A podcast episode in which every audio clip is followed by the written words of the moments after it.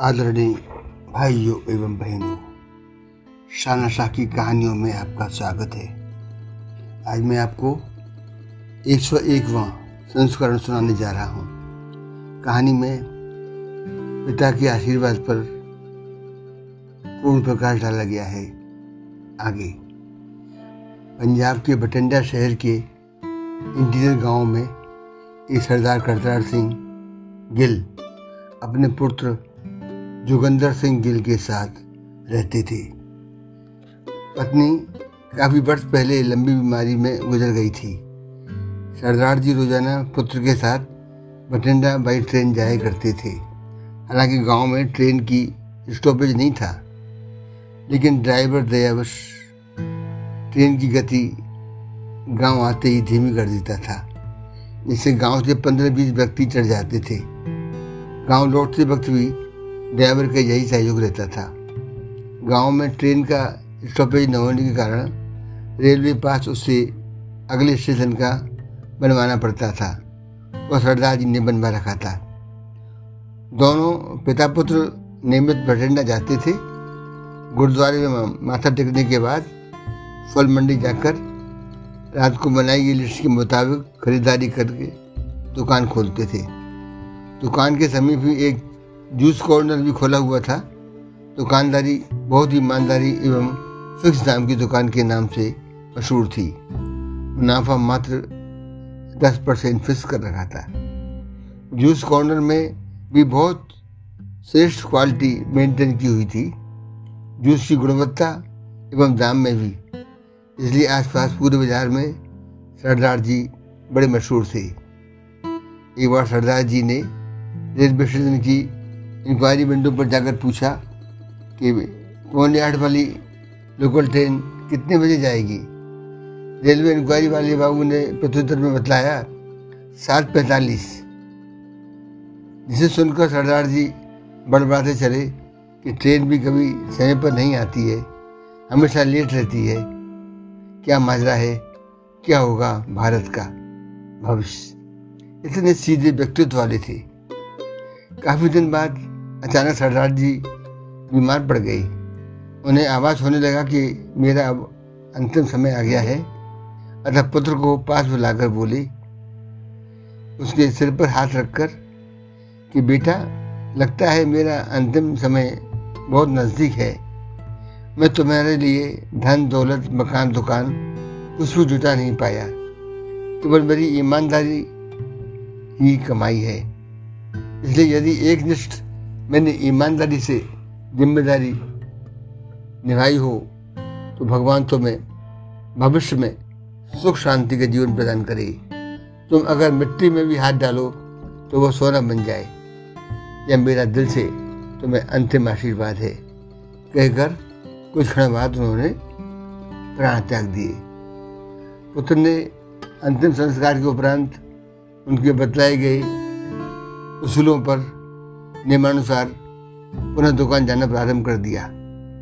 कुछ दिनों में ही उसके व्यवसाय में उन्नति होने लगी। कुछ वर्षों बाद वह बठिंडा में फलों का बड़ा आड़तिया बन गया। इसलिए पंजाब में कई शाखाएँ खोल ली।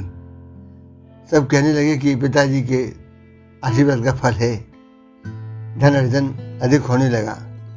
अतः व्यवसाय की अन्य शाखाओं में भाग अजमाने लगा।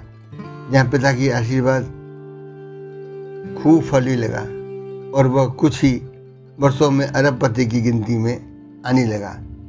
अब भटिंडा में उसने बहुत सुविधाजनक चार मंजिल कोठी भी बनवा ली, जिसकी छत पर स्विमिंग पूल तथा वहाँ तक पहुँचने के लिए लिफ्ट सुविधा भी लगवा ली।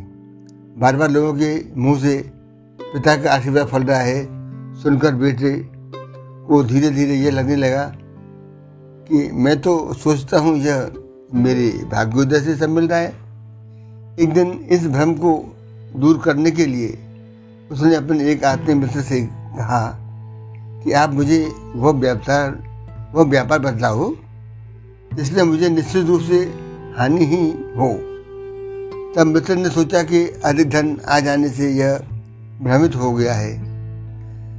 अतः इसको मित्र ने बतलाया कि मेरे रिसर्च के मुताबिक ईस्ट अफ्रीका में तंजानिया देश है। वहाँ पर अंतर्राष्ट्रीय मसाला व्यापार केंद्र भी है। क्योंकि उस देश में मसाले लोग, मसाले, लौंग, काली मिर्च, छोटी इलायची, दालचीनी, बहुतायत खेती होती है, जो पूरे विश्व में सप्लाई करती हैं। वहाँ तुम जहाज़ भरकर उक्त मसाले बेचने के उद्देश्य से ले जाओ। यानी उल्टे बात बरेली कहावत कहावत चरितार्थ करो। मित्र की सलाह मान सरदार जोगेंद्र सिंह गिल। पानी के जहाज़ में लौंग, काली मिर्च, छोटी इलायची एवं दालचीनी भरकर व्यापार की नीयत से यह अजमाने चला गया कि देखते हैं यहाँ पर पिताजी का आशीर्वाद कैसे काम करता है। जहाज़ से उतरकर वो जंजी बाढ़ जा रहा था कि एक व्यक्ति साधारण से वस्त्र पहनकर लगभग पचास आदमियों, जिनके हाथ में चलनियाँ थीं, उसी की तरफ़ आ रही थी। किनारे खड़े होकर उसने वहाँ के एक व्यक्ति से इंग्लिश में माध्यम से पूछा कि यह महान व्यक्ति कौन है? तो वहाँ के निवासी व्यक्ति ने बताया कि यही तंजानिया के सुल्तान हैं। इतना सुनकर सरदार जी ने किनारे खड़े होकर झुकते हुए सलाम किया। सुल्तान के पास आने पर वहाँ के निवासी ने परिचय कराया कि, हजूर, ये हिंदुस्तान से आए हैं, व्यापारी हैं। सुल्तान जकानक रुके। एवं व्यापारी की सलाम कबूल कर बोले, क्या व्यापार करने हमारे देश में आए हैं? जवाब में सरदार जी ने कहा, हजूर, मसाले लाया हूँ। प्रत्युत्तर में सुल्तान ने कहा कि, किसी ने आपको यहाँ मसाले बेचने की सलाह देकर कोई दुश्मनी निकाली है। तंजानिया तो स्वयं में मसालों की खेती करता है। यहाँ पर आपके एक रुपये में मुट्ठी भर लौंग मिलती हैं। सरदार जी ने सुल्तान से पूछा कि आप सैनिकों के हाथ में बंदूक की बजाय यह चलने किस लिए है? प्रश्न सुनकर सुल्तान ने कहा, आपने बिल्कुल सही प्रश्न किया है। कारण यह है कि मेरा तावीज कल इसी एरिया में गुम हो गया है। इसे ढूँढने के लिए यह तरकीब निकाली है। तावीज किसी फकीर द्वारा दिया गया तोहफा है। जिसके होते होते मेरे साम्राज्य में बहुत खुशहाली वैभवशाली राज्य बन गया है। लेकिन तुम यहाँ मसाले लेकर किसकी राय पर आई थी? सरदार जी बालू को बार बार हाथ में उड़ाते हुए सुल्तान से कहा कि मैं अपने पिता के आशीर्वाद को अजमाने यहाँ मसाले लेकर आया हूँ। सुल्तान के यह पूछने पर कि तुम्हारा क्या मतलब है? पिता की आशीर्वाद अजमाने का कि अचानक सरदार जी के हाथ में तावीज आ गया, जिसे देखकर सुल्तान बहुत पसंद हुआ, तथा बोला कि तुम्हारे पिता की आशीर्वाद में तो बहुत दम है। मेरा खोया हुआ तावीज दिलवा दिया। मांगो क्या मांगते हो? मैं इस वक्त तुम पर बहुत प्रसन्न हूँ। सरदार जी ने बोला, मैं तो हजूर केवल खुदा से आपकी दीर्घ आयु सौ वर्ष तक जीने की दुआ ही माँगता हूँ।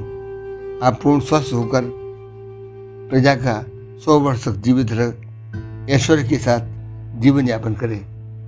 सरदार जी के उदार एवं मीठे वचन सुनकर सुल्तान तो और भी अधिक प्रसन्न हुआ, तथा कहा कि, मैंने तुम्हारा सारा माल खरीदा आपको बदले में वो मांगा धन देने की मंजूरी देता हूँ। सरदार जी पिता के आशीर्वाद को महसूस कर सजल नेत्रों से पिता के प्रति कृतज्ञ हुए तथा मान लिया कि सब पिताजी का करिश्मा ही। है मेरे भाग का कोई खेल नहीं है। बंधुओं, मेरी कहानी कैसी लगी? कृपया कमेंट दें और फॉलो भी करें। धन्यवाद।